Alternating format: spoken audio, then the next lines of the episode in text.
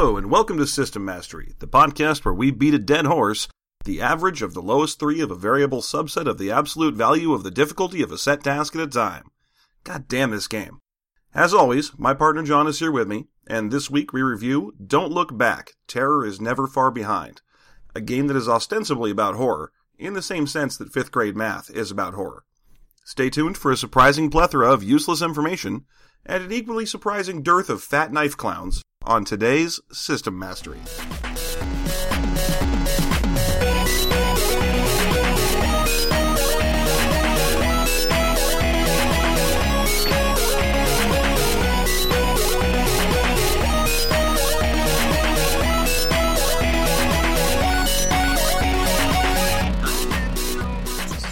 And welcome back. How you doing today, John? Doing so good. All right. So, this week we reviewed uh, uh, Don't Look Back. As you look back to see what the hell this thing is called. Terror is never far behind. I don't know if that's actually part of the title or if it's just called Don't Look Back. I I think I mean the TM is after terror is never far behind, so I'm I'm pretty sure you say the whole thing every time. Okay, so the name of the game is Don't Look Back. Terror is never far behind. Is this true? Pro, pro, probably Accurate assessment? is this this is probably the most interesting thing about this game. So we uh we bought this game at our local Nerdstabulary, yeah, yeah. uh, where we saw it on the shelf and had to get it because well the cover art's really good. Yeah, well, It- you know, you open it up and it says, "Hey, this is going to be an RPG about the world of horror and suspense and terror." And you're like, "Oh, great." And, and then the cover's got like two kind of creepy Hammer Films looking dudes trying to kill a skeleton while a kind of whitey lichy thing kind of stops him. I'm guessing it's supposed to be a vampire. It it mostly just looks like a purple sinew demon. Oh yeah, when I say whitey, I don't mean like you. I mean like you know, like in the manner of a white. Yeah. No, no, no, I'm putting the H in there, like a white, like the the undead, the CR5 undead, Yeah, like a wicket. like a Wicket. There you go. Yeah. Sounds worse. Oh no. Okay, uh, so yeah, and then on the back, it's got a fat knife clown. yeah, you know, my favorite type of knife clown. Fat knife clowns are way better than crying knife clowns. Oh, how did they fit so many knife clowns into that car? Probably with knives. so, you know, it's going to be, uh, basically, from the covers, you get the impression that this is going to be a send up of the horror movie genre. Yeah, it's it looks very much like the people who've made it like, oh man, we love cheesy, old, stupid horror films, and less than you know, like the old White Wolf stuff where, yeah, you're a vampire or a werewolf, but it doesn't have to do with horror. It's more being the sort of modern sexy vampire or I'm a tree hugging werewolf. This is like, no, you're gonna play a co-ed who is getting stalked by fucking some masked guy with a knife. Yeah, or the creature from the Black Lagoon is going to show up and start, I don't know, tearing shit up, whatever. Yeah. But it's going to be a movie monster, and you're going to be playing as some movie stereotype, and that's the concept you get. And, and you know, it's weird. Parts of the book support this, and then most of the book just doesn't. Yeah, it's mostly the fluff and the filler. and like the first 50 pages or so of and incidentally this is a slim little volume this is what, what was like a 93 or 94 sort of thing Yeah, this uh I think it was 94 when this came out and it's I mean including all of the sample characters and maybe you want to play like this. There's a bunch of little filler things like you find in those older games and even then it manages to pad out to 140 pages maybe. maybe it's a tiny little book and and yet it's got an insane amount of padding and and we were talking about this before the rpg that one of my least favorite things about role-playing games from a certain era and that era is the early 90s is that they assume uh, pretty much ad nauseum that no one's ever heard of anything having to do with role playing, and that they they need personally to explain it to you. As if you didn't find this book, you know, on the used shelf of a nerd store, but rather like in a dusty curio shop, and you were like, role playing? What is this new mystery?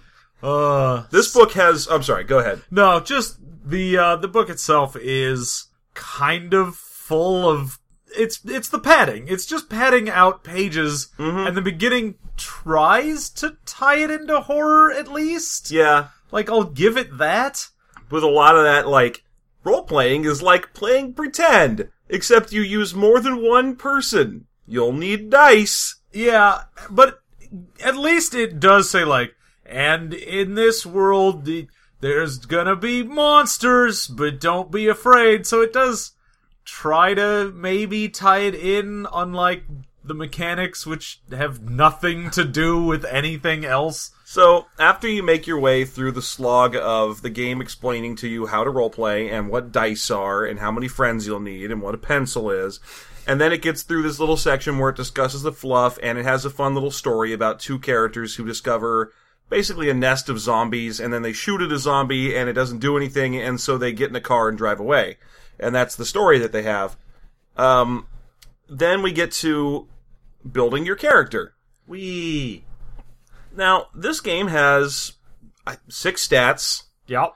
I can't name them off the top of my head. Can you? One of them is fit. Yeah, fit is your. We rolled all of the general physical stats into fit, Mhm. except you also have dexterity, but it, it's your manual dexterity. So rather than like, I'm super agile, dexterity ends up being like, I've got hand eye coordination. Right. Uh, you get perception and your ability to not fucking Uh, I don't know. There's willpower. there's shenanigans. Oh, yeah. Th- There's six of them. If you've played any role playing game ever and you see six as the number of stats, you know what they are already. Yeah. Get to it. Now in this game, you don't roll for them or anything. They they max at plus five and bottom out at minus five, and an average human is a zero. And you just choose whatever you want for your stats as long as you end up with a total positive score of three. Yeah, so it and it took a really long time for me to actually find the one sentence where it says you should end at positive 3. Mhm. I went through all of the stats, read through all of them, went through the descriptions, went through the pluses and minuses, was like, okay, I kind of see what you're going for here.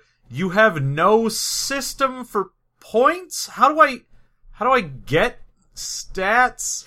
You just choose them. You just choose what your stats are, and they are either anywhere from negative five to positive five, but you need to have a net total score of at least and at most positive three. You can be weaker if you want, Yeah, but yeah, you- but positive three is where you where you top out. yeah. Now we're gonna keep saying positive three because your your stat scores, for example, aren't. I have a fit of two. It's your fit is plus two.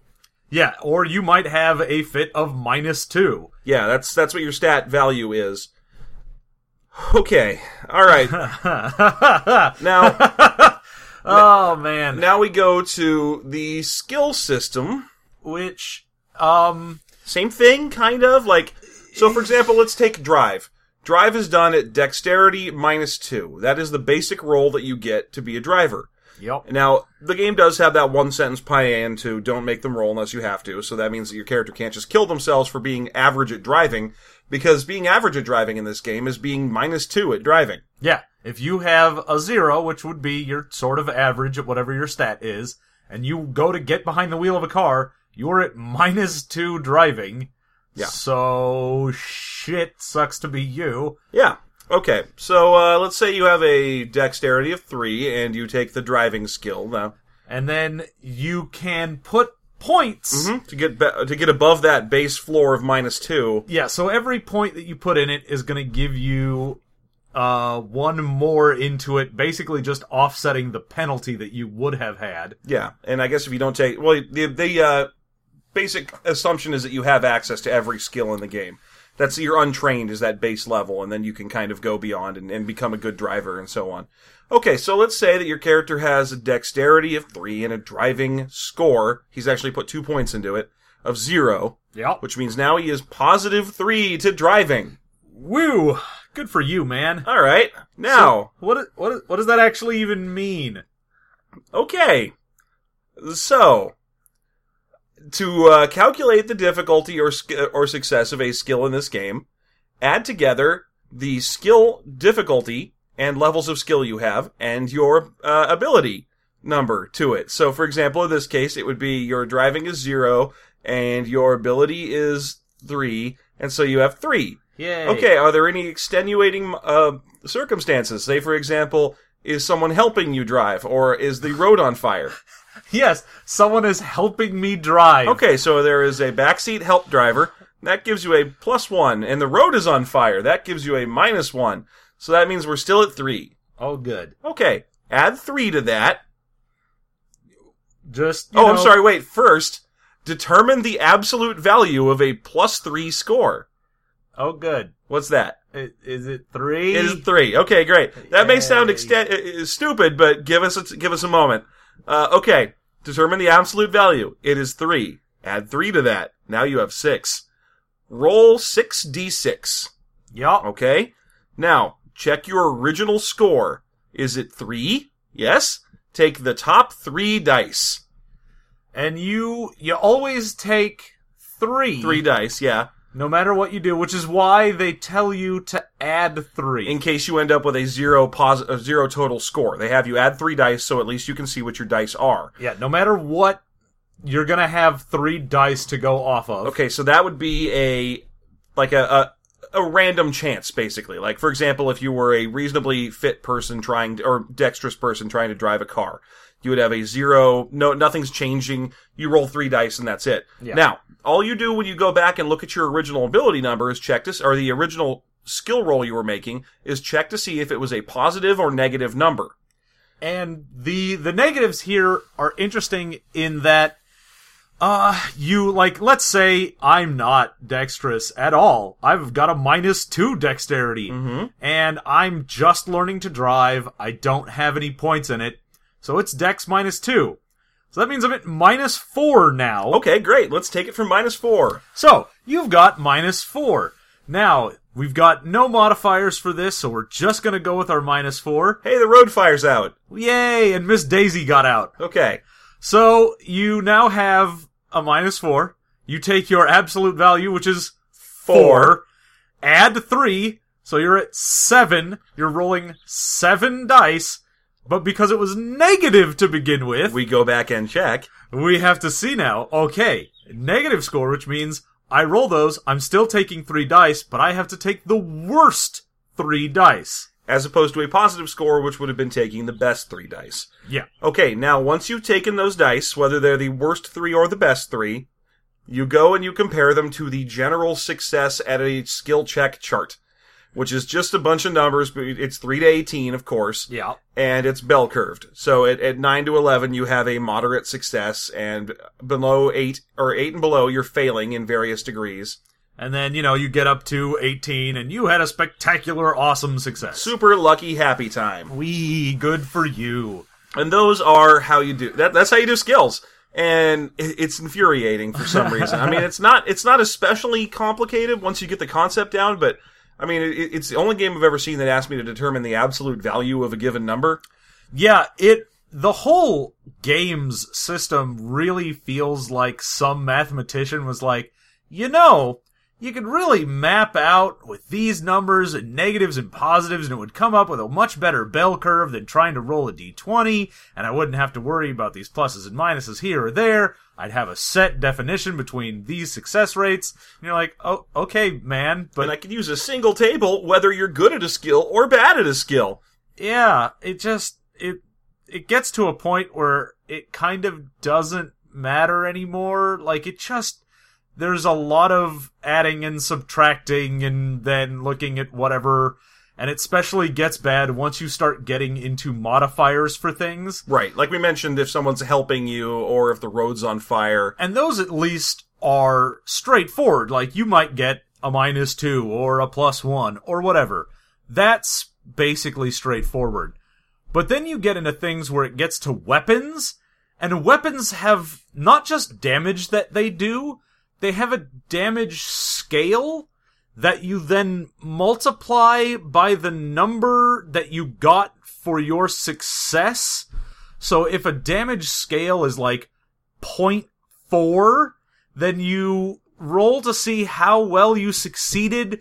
And if you got an 8, you take 8 and multiply it by 0.4, and then you take that number and round down, and that's the number of damage you did. Right. And how do we calculate how much health a person has in this game? It's their fit plus their will plus 5 because you need to add a plus 5 on there in case someone is both weak-willed and weak-minded. In which case they could just start the game dead or unconscious, which is still possible. Well, you can, you end up going unconscious if and this is again really weird, you can have a negative modifier to your fit, your health track, and it doesn't matter until you get below minus five and then you fall unconscious. If you manage to get to minus 10 or below, then you actually die. Right. So it's impossible to build a dead character. So you could you could go ahead and build a guy whose starting health is negative 5, which means you have minus 5 to do anything physical, which I think you're still conscious, but you're like you're Stephen Hawking essentially, you just sort of can't move. Right. It, since you can still have dexterity, Yeah, since that doesn't factor into your health calculation, it's possible to build a character who is extremely good at aiming a gun with his wheelchair headset, Oh yeah, man. isn't quite unconscious yet, but can't do anything else except think and shoot his wheelchair gun. Which is great, because then you can just, like, roll around and everyone's like, haha, that guy, and then you just hit a button and a machine gun pops out of your wheelchair and you're like, what's up now, bitches? Of course, that sort of thing won't happen in this game because this game has the stench of realisticness all over it. My verisimilitude! yeah, there's a lot of that. So, when we were talking earlier about how this game has a wide range of skills, we weren't kidding. Oh yeah, no, there's a whole shitload of skills in here. Now, there, for example, there is a skill in forensics, there's a skill in criminology, and there's a Ah. skill in detective work. Yeah. Oh, and uh, in something about policemanship or something as well. Now, all of those have overlaps, but the game goes to great lengths to explain the differences between them so that you don't get confused. Yeah, no, it really needs you to understand that there's a reason they split up this one skill into four different skills. Right. So there's a million skills. A lot of them have to do with being a police officer. And the, I mean, one of the main issues here is they do give you the baseline, like, okay, it doesn't matter, you can still roll at the whatever base value of, like, stat minus whatever it happens to be. It's usually two to four. Uh, but you only get 20 points worth of skill points to put into things. So let's say, you know, you want to do martial arts, and martial arts is, uh, fit minus four. Right. So even if you're like, I'm, I'm an average guy and I want to be able to kick without just falling directly on my ass, you have to put four of your points at least into it just to not have a negative anytime you want to do something. And if you pick even a couple of the skills that are like, this is a whatever minus four, like your in- intellect minus four for anthropology. Mm-hmm. Like, okay, well, I, I guess I need to put like five or six points into there. I've already used over half of my points on two skills out of the like 40 that they have. The uh, one of my favorite descriptions in the skill section is for a character that's taken uh, anthropology with a specialization in Portuguese, and uh, and they've discovered an old treasure map, and then the the DM or whatever they're called in this game, I think it's just GM, Maybe. uh, in- informs them that they are they unfortunately have a specialization in the wrong dialect of Portuguese, and so instead of getting a bonus for the skill points they've invested, they should get a penalty. yeah. It's like Portuguese. Portuguese is a bullshit language that no one cares about except for Portugal and Brazil.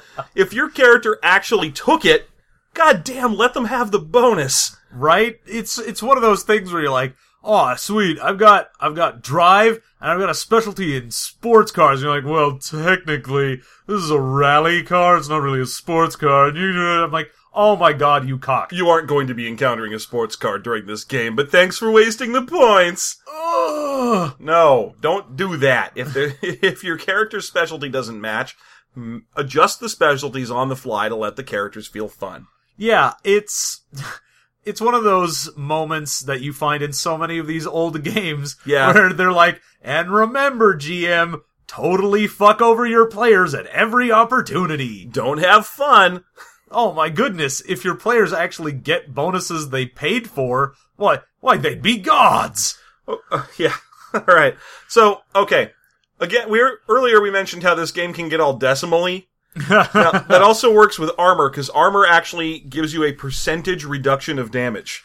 oh god, and it's, it's not even, like, using the same system as other things. because you've got your your normal mods to things, Mm-hmm. which are pluses or minuses of absolute values. Then you get into damage values, which are decimal values that then get multiplied, and then you get into armor, and it's a percentage value. Like he's not sticking to one system, and it makes No. me go insane. No, this game was designed by like a sixth grade math teacher who was like, I just need to find a way to connect to these kids. How do I reach these kids?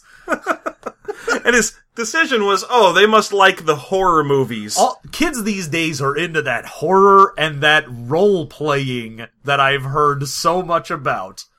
And then he just stole the concept of cross hatching from Chick Tracts, which were the only pictures he had in his house, and uh, filled the book up with those. And off to the races he went. And Oh. about page 50, he forgot he was writing a horror book. but he just kept putting in math. Oh man, all of this math. Okay, so uh, there are classes, sort of. No, not, Not even really. really. There's archetypes, and that's all it really is.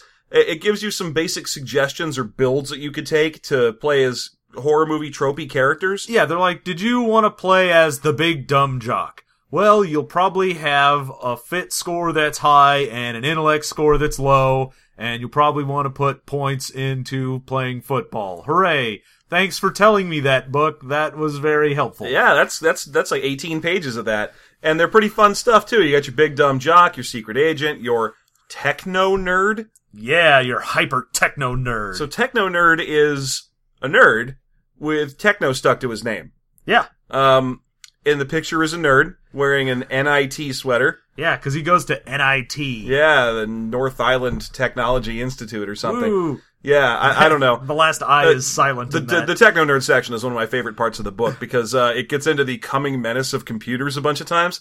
It's all 1994 in that section, so there's a lot of like, like these guys probably know how to get on the lines and maybe are found in chat rooms as much as in real rooms. Oh yeah, and it's gonna make them have like, oh, you'll have gadgets that you made, like a camera that is on a hover thing, and you can spy in the girls' locker room. Yeah, you know everything that the one guy had in Goonies. You have all that. all of that, just all of it. Yeah. You know that guy in Revenge of the Nerds that kept Oh. doing tech stuff? You're him. That's who you are. As long as I'm not that guy in Revenge of the Nerds that kept doing rape stuff. You mean the nerds? Yeah, yeah pretty much. Yeah, that's There's good. a lot of a lot of rape in that movie. Oh, a lot of trigger warning, Revenge of the Nerds. illegal surveillance and I mean it's just a like that's a tough movie to watch and not realize that you're you're basically spending it rooting for the really bad guys. Oh yeah, no, you've you've got like the jocks who are kind of assholes, and then the nerds who are just Well, you, just terrible people. and you know what's weird is you watch the jocks and you're like, "Oh man, they're supposed they're so they're so mean. They're these jocks. Let's see what they do." Oh man, they dressed up like farmers and sang from the back of a truck. They're the worst. we'll, we'll show them. We'll poison them and look at their girlfriends naked. Oh yeah, that is that is some disproportionate response. it's it's a little little weird. I mean, I don't know. There's a lot of people who've talked about it. Revenge of the Nerds as an ultra rapey movie, but uh, anything to not talk about this book. so yeah, it it goes on. You've got a bunch of things like maybe you're the slacker or a clergyman. oh, yeah, the Slacker's amazing. The Slacker's literally don't take any points in anything that matters. There you go. Yeah. Get into this game, kids. Come on, you're I don't know Janeane Garofalo. Yeah, you're the uh, what's his uh, Seth Green's character in Scream. Where, Yeah. yeah. Turns out to be really important to the plot, but You you don't actually have any real important life skills, but uh, you know maybe it'll do something for you. Sure, why not?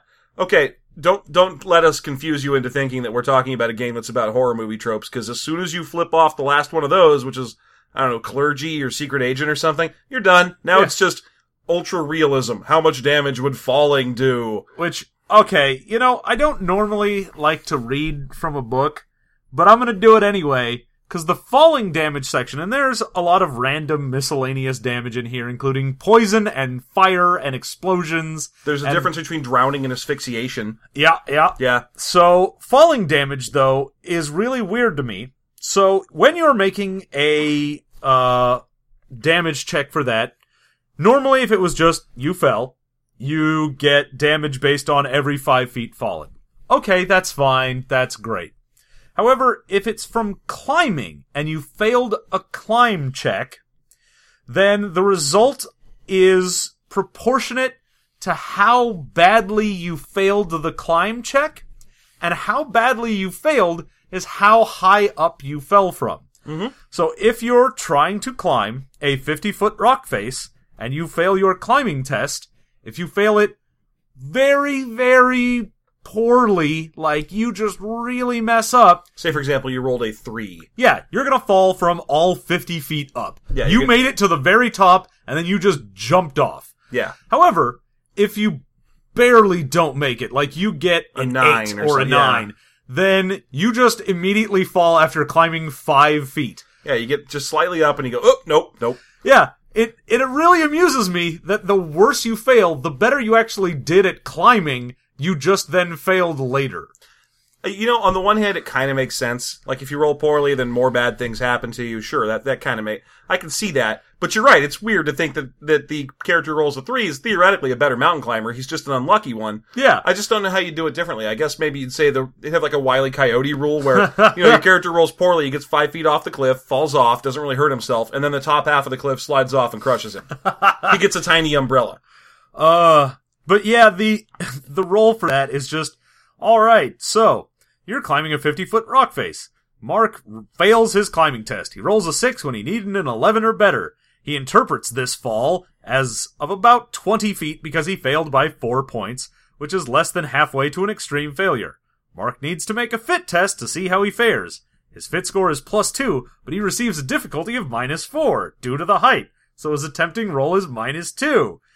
The result is 8, a marginal failure. Damage from the fall is equal to 10 minus the fit roll's result. Mark loses 2 points of physical health.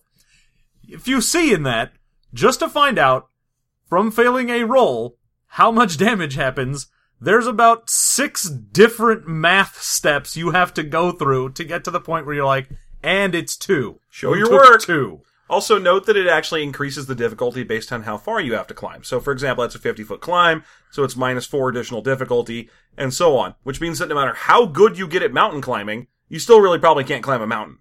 Because a mountain's way bigger than 50 feet. Well, the the problem is your climbing skill isn't going to change. Your ability to not die, however, goes down drastically for the higher it is you're going up, Yeah. which is it's it's weird because again, if you fail and you only failed a little bit, then you didn't climb that mountain at all. So let's ask a question like this. Let's say Mark has to get up a 50 foot wall. Yeah. What if he chooses to climb 10 feet of that wall and then stop there? I I think the guide is like going to punish you in some way. okay, it's you it's an old '90s book, so probably Yeah. the wall falls be like, over. oh, you rolled a three. Okay, uh, your character forgot that he was only going to climb 10 feet of the wall, climbed 50 feet of the wall, and then turned around and jumped off. Yeah, That's, uh, welcome to the 90s. you got up to the top of the wall. The DM's pizza was up there. You slipped on it and fell down the wall. DM's Pizza. Not mentioned in this book. DM's Pizza Watch, Okay, um, brought to you by Domino's. yeah, yeah, go tell them that we, we sent you. Yeah, Yeah. Do- Domino's is fifty percent off. Mention us; it'll happen. Ask us, ask them where our money is, cause we, we don't know how endorsements work. We we don't know what endorsements is. Meanwhile, finer fitting men's clothing at Bonobos. So the the whole book goes on on its stupid mathy rampage for a good 50 pages of just stuff and there is during this time no mention or even hint that anything is related to horror.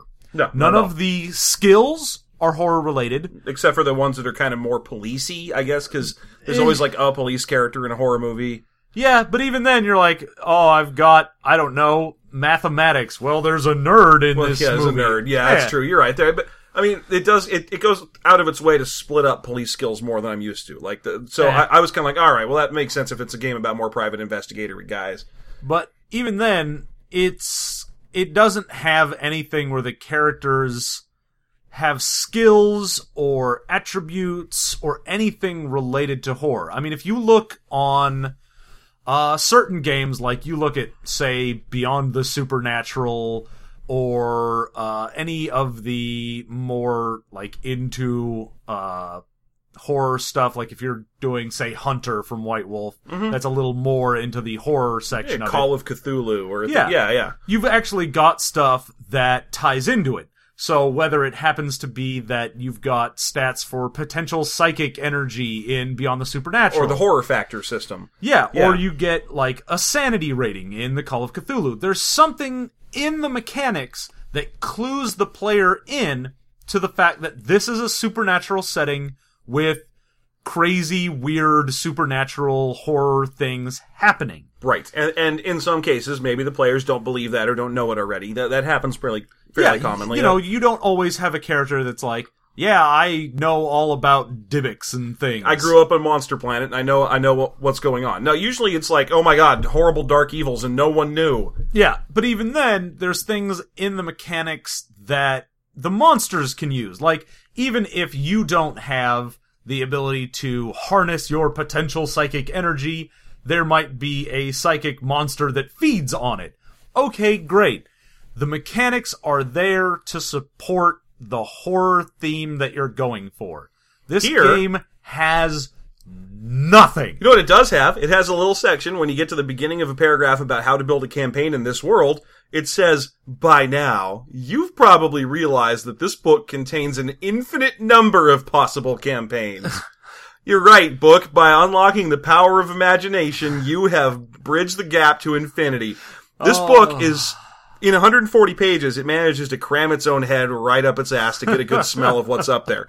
It's incredible how pretentious it is about role-playing games and how it is as a role-playing game. Like, Yeah, no, you can tell that the folks at Mind Ventures really thought that Don't Look Back, Terror is Never Far Behind was just going to be the first in a long line of different games that were all going to use their Mind Ventures system and that they wanted to make it as universal as possible so that, you know, you could have a sci-fi game or you could have a cop drama or you could have whatever Clan of the Cave Bear. and all that managed to do was make it so that it basically looked like you were reading a GURPS book, Yeah. and then at the very end they were like, "Oh, and uh, monsters or something." Yeah, and literally the book's about the size of that GURPS Lite book that floats. You've seen, you've probably seen that. That's the that's the GURPS book. That's just the rules. yeah, It's just here's the rules you need to play GURPS, and that's the end of that. And go have fun. That's all that's in there. Uh, it's a useful book if you ever actually want to play GURPS because it, it gets to skip past all that fluffy, crunchy stuff or fluffy stuff to the good crunch. yeah, Uh, it, it unfortunately is also a useful book if you ever wanted to play GURPS. yeah. Which you know is unfortunate for everyone if they're playing GURPS. Come on, GURPS, go out of business so we can review you. oh, you've got so many books. We could say so much about your dumb crap. Eh. Anyway, uh, this book, when you get very near the end, after it goes through this huge section of how to play a real world and how stuff like what'll happen when you get arrested, what are your rights when a cop tries to pull you over, when, is the is the story about getting one phone call real? Find out all this and more in this book, which thinks it's Snopes. Yeah, and it's I mean it's got tables for things like okay, what's your job? How much do you make? But how much like liquid cash do you have and how much do you have as your expendable money? And it doesn't actually tell you that you have to pick one based on any point system. So I assume that everyone ever just games the system by being a lawyer since that is the highest thing on the chart. Right, and then the big question comes up of, so what? Like, if you're playing a horror movie simulator, Yeah. Okay. Well, we're all lawyers now, I guess, and I, I, I guess a, a lawyer ghost comes after us. Remember all those scenes in Scream where Matthew Lillard works at a video store? Remember how much that matters? yeah. So again, really trying to put all of these universal system rules into a game that, by all means, shouldn't give a fuck about these rules, and they're just putting them in there because if you are playing something that's like, oh, well, I'm trying to do a courtroom drama with this system. Okay, well, great. You actually are a lawyer and have that, and maybe the guy you're representing doesn't have as much money, and hey, maybe it makes sense for this to happen. Maybe everyone in this entire courtroom is a lawyer because it's the easiest way to make the most money, and all you have to do is choose that at one point. Yeah, the judge is a lawyer, the lawyers are lawyers, the defendant's a lawyer, everyone watching is a lawyer, the jury is Yeah. lawyers, Also, there's a vampire. and a vampire. The vampire is also a lawyer. Why not? So uh. they do finally, in the end of the book, And this is amusing because it's hidden in the DM only section. It's gonna give you some paranormal ability mm-hmm. things, Yep. and it's gonna give you some quick stats for creatures and monsters. Right, and it, it's not terrible. I mean, it's got zombies. It's got I- two kinds of zombies. Yeah, I will give it this. It did include some things for people to fight, and anytime for a lot of the games that we've reviewed before, where they're like, "Yeah, you're gonna do this, and here's how you make a character nut and go." And we're done. Uh, th- you didn't, you didn't tell me anything to do. That'll be in a future supplement. Oh God, damn it! you know, as much as we're ragging on these one these one drop books, I mean that's how Dungeons and Dragons works. Well, yeah, which you know, also, fuck them. I mean, let, Yeah. Let, let's let's go ahead and be honest. Yeah. But the uh so you've got a bunch of basically paranormal abilities that they put out. And I don't know why, but they gave them point costs. Oh yeah, uh, there's no points that you get to spend on them. I guess if you have access to, if your if your DM or GM says to you, you're allowed to spend your skill points on paranormal abilities or your karma that you earn because this game has an XP system in the form of karma. Um, yeah, it's the the standard karma points in that you can spend it to get extra points and things, or spend it to fudge rolls. Mm-hmm. So if you failed, you can use a karma point to succeed, and if someone hit you, you can make them not hit you, and so on. Now, the book doesn't tell you the method by which players would get access to these. It does instead kind of gate guard that a bunch of times. Like, there's at least three paragraphs in here dedicated to not letting your players have these, because that would make the game stupid. And these aren't real, and why would you want to play a not real thing? Yeah, so it's got a bunch of things that's like, we had to put this in here because for some reason, when we're making our ridiculous monsters, we had to have a point total for them. So it actually has things like, uh, physical form. Physical form is a power you can buy that makes it so that you have a physical form. Right, it lets a ghost become corporeal if it needs to. Yeah. So I'm like, why? Why would you do that? Who in your campaign is like, boy, I better spend points on this? And it has a variable cost. It's not even like three points. Great, you can become a physical form. It's three points and then one per each one. What does each extra point do? I don't know. It doesn't say. It doesn't have a duration on how long you can maintain the form or nothing. It's just physical form. You can form a corporeal form, and some of some forms are more corporeal than others. Ladies, I, I, I, yeah, I guess. Yeah, my corporeal form is real firm. Yeah. I, I, I guess. I, I mean, I can, I kind of see where you'd want to let players have these. In fact, I can specifically see where you want to let players have these. A lot of the great horror films, I, even though I don't like them, uh, a lot of the great horror films have one character who's got some power. There's The Shining, Yeah. exa- which does nothing, nothing, ever, nothing. It's Oh, it's no. useless in the movie. It summons a guy to die. Done. That's the end of it. yeah. The I mean they've got some powers where you're like, okay, empathy. You're you're an empath. Okay, great. Maybe some character actually does get empathy. yeah. Okay, that's awesome. Do you think Carol Anne in Poltergeist has a power?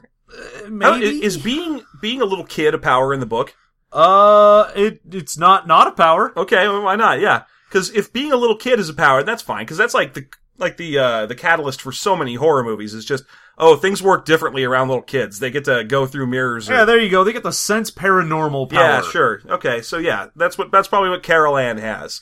Yeah, and so they've got a whole bunch of these, and they've got point costs, and like I said, some have variable point costs, so it actually gives you like you can spend three points and then one per additional, and the book doesn't tell you what that does. And in addition to that, the point costs for things aren't balanced against anything. My favorite example of this in the book Uh, yeah. is there are two powers. One is Achilles' heel, and you are completely indestructible outside of this one thing. So maybe it's stake through the heart. You're a vampire. The only way you can die in this world is stake through the heart. Decapitation is listed so that you can have zombies, but I like to think of letting players take that and do- Yeah. my my one weakness is having my head removed from my body. How could you know? my, my one weakness is Physical injury. sharp bits going into me. My one weakness is death, and my other weakness is disease that causes death. So they've got this specifically so that you can make those monsters from the different things. So decapitation for zombies, stake through the heart, so on. Other than that, you are completely invulnerable, except that you can still take penalties, and they do the uh, example of you're a zombie, you have the Achilles heel decapitation, but you can still have your arms and legs chopped off, and you'll be at negative a lot to do anything then. Okay. Absolutely, sure. And that costs 10 points. That's a lot of goddamn points. Now, they also have indestructibility, which is you're indestructible. You don't have a weakness. You don't need to breathe or eat. You don't age. You do not feel remorse, and you will not stop until everyone is dead. You are a ridiculous, horrible thing, and the only way to stop you is to find some way to trap you. Yeah. This costs 10 points. I don't. There's no.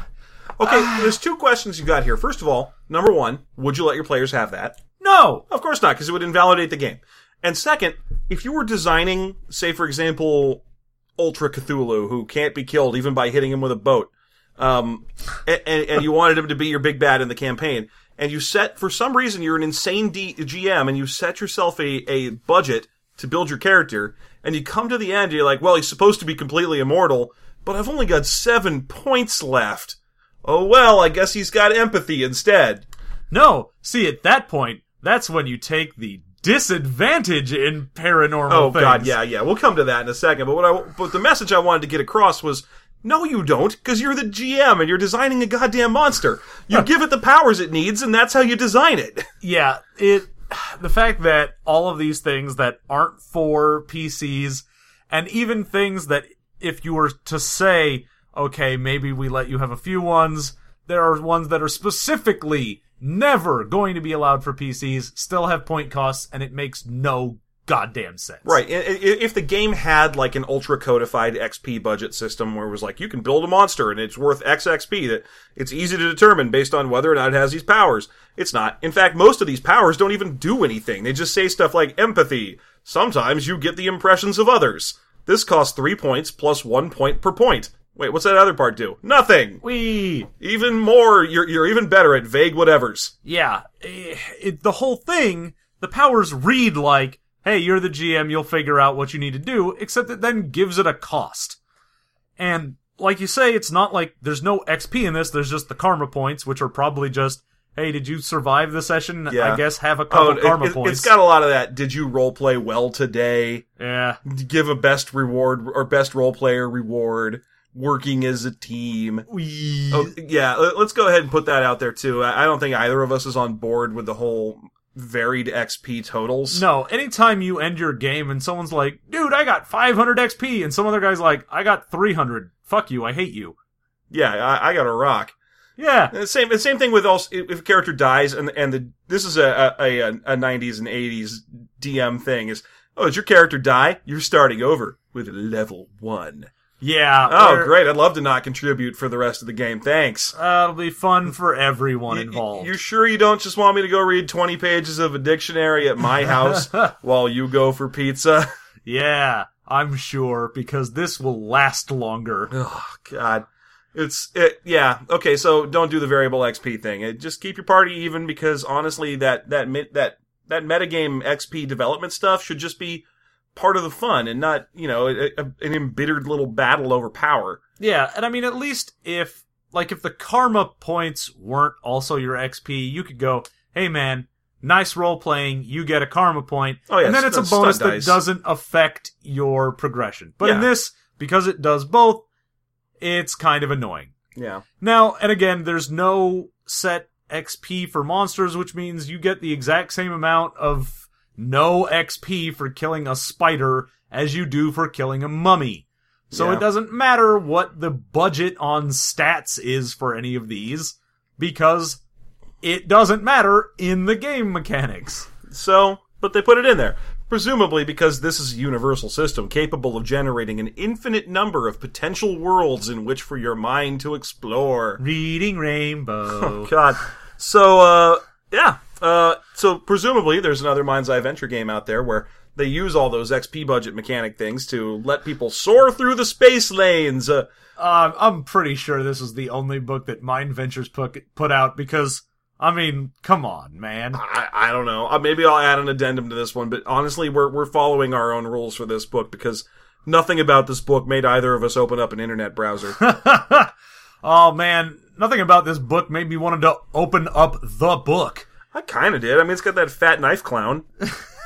Yeah, but that's on the back. You don't need to open up the book for that. You just look on the oh, back I for just the want fat more knife fat clown. knife clown. I'm like, oh man, fat knife clowns. This book's got to be full of things. I'm, I'm looking forward to every '80s horror movie trope. If I got killer clowns from outer space on the back, Yeah, mean- except that's also probably one of the best art in the book. uh, clearly not done by the guy who did the inside of the book because the guy who did the inside of the book is Mr. Crosshatch. Yeah, everything is just I'm a guy. All of my clothes are made out of crosshatches, and I'm wielding this crosshatch knife. Yeah. My favorite thing about the art in the book is they give you their template character, Mark. Uh, they are, when they build Mark, they set him up as a, uh eager young college student who works in a science lab and looks exactly like Willem Dafoe. Like, like exactly Willem Dafoe in Yeah. a yin yang T-shirt. Yeah, it's Willem Dafoe wearing a yin yang tank top. We Uh, I, I and Willem Dafoe is Double Dragon. how old would you say Willem Dafoe is in the let's say 1994 like thousand? like, like give or take. Yeah, like he's he's an undying lich and he looks like it, right? that's that's Willem Dafoe. He is not an eager college student and he never was. Yeah, It's kind of a weird image. I'm pretty sure Willem Dafoe was and is and shall be. So yeah, yeah, that's a weird picture to kind of base your man off of. right. I mean, you know, he's supposed to be your main character, not Max Schreck as Nosferatu. Uh, anyway, there's a lot of that. The book's completely full of ugly, ugly, older than they need to be crosshatch looking characters. Even the little bit of TNA they throw in there is creepily crosshatchety. Yeah, and if they aren't doing just full on made out of crosshatches, everything is sinews. Like, oh yeah, every muscle is so defined and then overly defined so that you've got like multiple muscles where one should be. It's got that really weird, like, again, kind of early 90s look to it. yeah, kind of like how say X Force looked in the in the in the non splash pages in the comic. Yeah. You know, like all the pictures of Domino and Warpath and so on. Were like, You know, when they're kicking something just- and you see their ridiculous muscle leg. Yeah, exactly. It's a lot of that, except these people aren't ultra muscly. They, No. they say, you know, I, I'm not an artist. I, can, I can't even trace my hand if provided with my own hand and a pen. But I, I've read that each line you put on someone's face adds a year to their age when you when you're when you're art doing art. All of these people in this book walked among the dinosaurs. it is amazing how much they were just like, you know, I think this guy looks okay, but I should probably put another couple hundred lines onto him. yeah. Okay. So, do you think you could use this to effectively generate a uh, a, role play or a horror movie that you would like to play in? Like, like the would you, for example, use this to simulate the thing? Oh god, no, there's not even there's no way you could do that. It would just be so bad and terrible at everything. On the other hand, based on the art style, I could easily create a college student that looks like Wilford Brimley. oh, oh, well, that's good. I'll, I'll use it for that then. All right, great. When I need to tell people about Liberty Mutual Insurance for their diabetes, Quick I, roads. I will be sure to turn to Don't Look Back. Terror is never far behind. Uh, for Wilford fans on the internet, there aren't any pictures in this that look like Wilford Brimley, and he didn't endorse this, and he's not in it, but he's better than it. So, so just look up the movie he did with Jean Claude Van Damme. There you go. Yeah, that's that's really. You're welcome, Stuff. Internet. There you go. That's good stuff. I think it's called Hard Target or something. yeah, I got a Marked for death. One of those. It's good. Yeah, Yeah. Anyway, okay. Let's get to the uh, let's get to the Q and A. yeah, yeah, yeah. John, uh, what is your favorite thing about? I have to look at the name again. Don't look back. Terror is never far behind. Um, I I can't I can't just say fat knife clown, can I? You can if you want to take it away from me. I won't. I won't steal that. No, no, no. It's all you. you. you No, you- all no. right. You know what? I'm gonna go with. I'm gonna try. I'm gonna. I'm gonna say. Um, they've got a lot of math in the. God damn it! I don't even. I like math. Jesus Christ. Um. It's so disappointing. You, you guys don't understand the diff- the thing. I'm not a big horror movie fan, or even a really particularly big movie fan. John, on the other hand, loves horror movies, I love them so much. and and so he works at this particular nerd stabulary, and that book was sitting across from him at the at the at the on the used shelf, just singing, just calling his name. Like like a ah. like a shipwreck siren, just just sitting there, just just singing to him. I'm horror themed. And then it dashed me upon the rocks. Oh yeah, yeah. It's it, the upper half is all sexy lady, and the bottom half is all like mutant fish dogs. The bottom half is just math. Yeah. That's all it is. That's what Charybdis was too. Charybdis was beautiful on the top and math on the bottom. I'm caught between a whirlpool and math. Ugh, God. Uh, so that's that's why he's so sad. Uh, so Okay, you know what? Let's let's try and break it down. The best thing about this, I'm gonna go ahead and say that the the actual bell curve resolution within and of itself is fairly well designed. Mhm. Uh, the positive versus negative and keeping the highest or lowest, and the absolute value thing is a lot of work that is unnecessary Mhm. but the resolution of it does come out to be fairly good. yeah, once you get past all the calculating your roll mechanic, the actual roll generates an interesting value or result. Uh, It's nice that they went ahead and res- respected the bell curve. Yeah, Yeah. I, I will say that it did, for all the math that it did, it at least did the math well. So there. Okay, uh, my favorite thing about this game is that there's a fat knife clown on the back. Once again, a fat knife clown on the back. I would like to, hold on one second. Yeah, yeah. Now There it- you go. It's not an especially good drawing, but it is a cool fat knife clown, and I would not be averse to a game where I had to escape or kill a fat knife clown. That's good. Okay, uh, John, what is your least favorite thing ab- about this game? Uh, I'm I'm gonna have to go with the variable damage. The decimal God, yeah. damage, it just We didn't get into that enough. I mean, uh, seriously, like, like, uh, let's say you hit someone with a, with a club. It does 0.2 quality damage. So, did you hit with a, with a total score of 7? Multiply 7 times 0.2 and round down. That's how much damage you did. Aren't we having fun dividing 7 by 5? Yeah, and then you know it even has things like maybe you hit someone with a rolled up newspaper and its damage value is like 0.01, which Oh, means right. you literally can't hurt someone. Well, you can't, but maybe Dread God Lord whatever can, if, with his total combined strength score of a thousand. No, it doesn't matter because that's even just going to make you roll more dice and Oh, take, yes, three. So you're gonna do 18 times 0.01. It doesn't matter. oh, that's so good. Uh, so not only that, but they also have the varied things seem really weird. Like a 10 millimeter pistol is a 2.0 damage, which is insane. which is also like the same damage as a sawed-off shotgun. More damage than a high-powered rifle. Yeah, and a flamethrower is 1.0. Yeah. I don't know about you, but I'm pretty sure if you get hit with a flamethrower, you're fucking done. I feel like a 10 millimeter pistol is actually a 10 millimeter cannon. I, I- there's there's a difference, and uh, anyway, So so yeah, the the decimal point damage system, I don't even care if the math on that works out to be good cuz I just hate it. okay. My least favorite thing is I've already read through uh, D20 Modern, Haven City of Violence, a, a couple other books in this same genre that that are basically married to this concept of generating a realistic world. Like, how much damage does a bullet do? How far would you fall and take damage? How long can you be underwater? And and it's it, it's the the realism. It, it's this early '90s sense that realism is the only thing that really matters in role playing games that I can't stand. And this book does it worse than the others.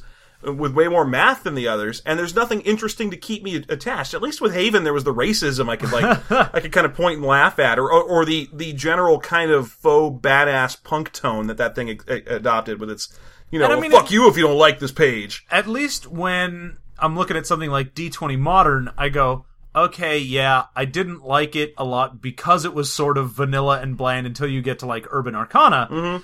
But at least that's what it was going for. Yeah. It didn't try to sell you on something else. Don't look back. Terror is never far behind. Tries to sell you on the horror theme and delivers nothing. Oh yeah, this is this book is the equivalent of like the little toothbrush that you get in your Halloween candy bag. Oh God, I just want to go back to who Mind Adventures house and egg it. Yeah, right? I mean, that's what this is. This is the guy who gives you a biblical pamphlet. Ah. Or in this case, it'd be a little word problem. Like, oh, yeah, thanks for that. Thanks for giving me a little math booklet for, Yeah, for Halloween. I, you I, gave me a book that says math is fundamental, Oh. and that was my my little gift for Halloween. There you go. All right. My least favorite thing about this book is what I just said. Sorry, forget I said that. We'll cut that out. Would you play Don't Look Back? I'm not even giving it a whole name. If I can't remember it after five times, it's it's for a reason. It's because I'm attempting to pro or pre-erase this. I'm gonna I'm gonna whiskey it out in a few minutes, and I'm just getting it. I'm just getting the, the rails smoothed. Go ahead. Yeah, um, You would? no. Oh. Jesus God, no. Even I don't. I can't. I can't come up with a scenario where someone would come up to me with this book and go, "I'm really excited, and I want you to play in my game," and I wouldn't be like, "This is an affront to everything I hold dear in my life." It it shits upon role playing and upon horror. You sir, you sir. Good day, sir. He's pointing at me, but I got. I, I, I read this book first, and I called him at one point to say, "Oh my God, this book uses absolute values. You actually have to. You actually have to determine the absolute value of a number to determine how many dice you roll for something, or or to calculate what your dice effect is." And, and I wasn't. I wasn't eager to I mean, beyond the fact that I knew we were going to dump on it verbally later. Uh, okay, would I play this game? I I don't know. I- I probably would not. Although I might be tricked into it by because it, you could easily be mistaken into, into thinking you're playing something else since there's nothing here.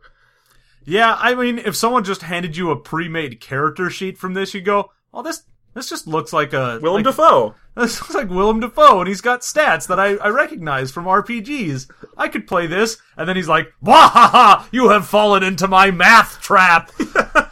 See if you can find your way out of my fiendish math maze." Find the lowest common denominator to live. Oh, Okay, so no, no, neither neither of us would play. Don't look back. Whatever the fuck. City of Violence. City of Violence, Sky Realms of Terror of Jorune of whatever. It's never far behind. Yeah. Okay. Uh, no, neither of us would play this.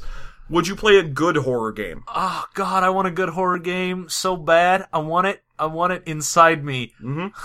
Now, what's the game? What's the board game that we both enjoy? That Uh, Betrayal at House on the Hill. okay, Betrayal at House on the Hill is a good example of a horror game. Play that instead. There All you right. go. Did you, did you want a, a recommendation maybe for the for the masses who who crave horror like you do, and and we're hoping to play in it somehow? Because I'm going to go with that board game because I really do enjoy it. It's it's fun. Yeah. It gives you that theme. You can get um any of the Cthulhu games will basically give that to you. Probably Eldritch Horror is your best bet. Now, earlier we actually praised Beyond the Supernatural because Which it- I would like to apologize for that. Yeah, I thought I should mention that we, we brought that up and praised it because it has a horror factor system. uh, would you play Beyond the Supernatural? Dude, I would so play Beyond the Supernatural. And you know why? Because it's from Palladium Games and nothing they do is ever bad. I know. Well, the reason to play Beyond the Supernatural is to toss out all the bullshit classes it has in it, replace them with ninjas and perhaps super spies, Hell and, yeah. and then go to town. or maybe a Teenage Mutant Ninja Turtle. Or other strangeness. Oh, perhaps after the bomb. Perhaps. Okay. So, uh, this has been Don't Look Back. Terror is never far behind. Uh, I'm going to ask you one more question because we have some more time to kill here. What's your favorite horror movie? Oh, don't do that. Yeah. Okay. Um, I'm gonna get people that uh disagree with me a lot. I really, I really like The Ring, like a whole lot. I Mhm. think the American version was a much better version than the Japanese one. It had a lot better tension. It uses sound really well to key into moments from the videotape into those in the real world. It it does a slow burn and and it doesn't suck balls like don't look back terrorists never far behind Okay, and uh, and my favorite is is uh, the thing. Which is also in my top five because it's a fucking amazing movie. It's an amazing movie. The tension is really, really well done. It's it's it's really fun to watch, and I'm a huge fan of Brimley. Yeah, it gives you ridiculous paranoia and Brimley. Yeah, and it's also got some unbelievably gory effects that I'm, I'm a fan of, just just slightly off the margin or off the, the center of the screen. So you're always left guessing at what the fuck is happening. It's it's well done. No, So, and it's go. it's got practical effects instead of the CG, which makes it look a little more immediate and real, which is wonderful. Absolutely. Neither of these movies could be simulated with uh, Don't Look Back, so don't try. We just wanted to mention some good movies. I would just like to mention how much other things are better than Don't Look Back. Terror is never far behind. Yeah. Which granola bar would you rather eat than play Terror? it's never far behind. The razor blade granola bar. The I'm granola sure bar I got full that of meth. for Halloween as well. the on fire meth granola bar Uh, all right. stays on fire even in moisture. That's the tagline. Especially in moisture. Okay, uh, this has been System Mastery. As always, you can find us on the web at systemmasterypodcast.com.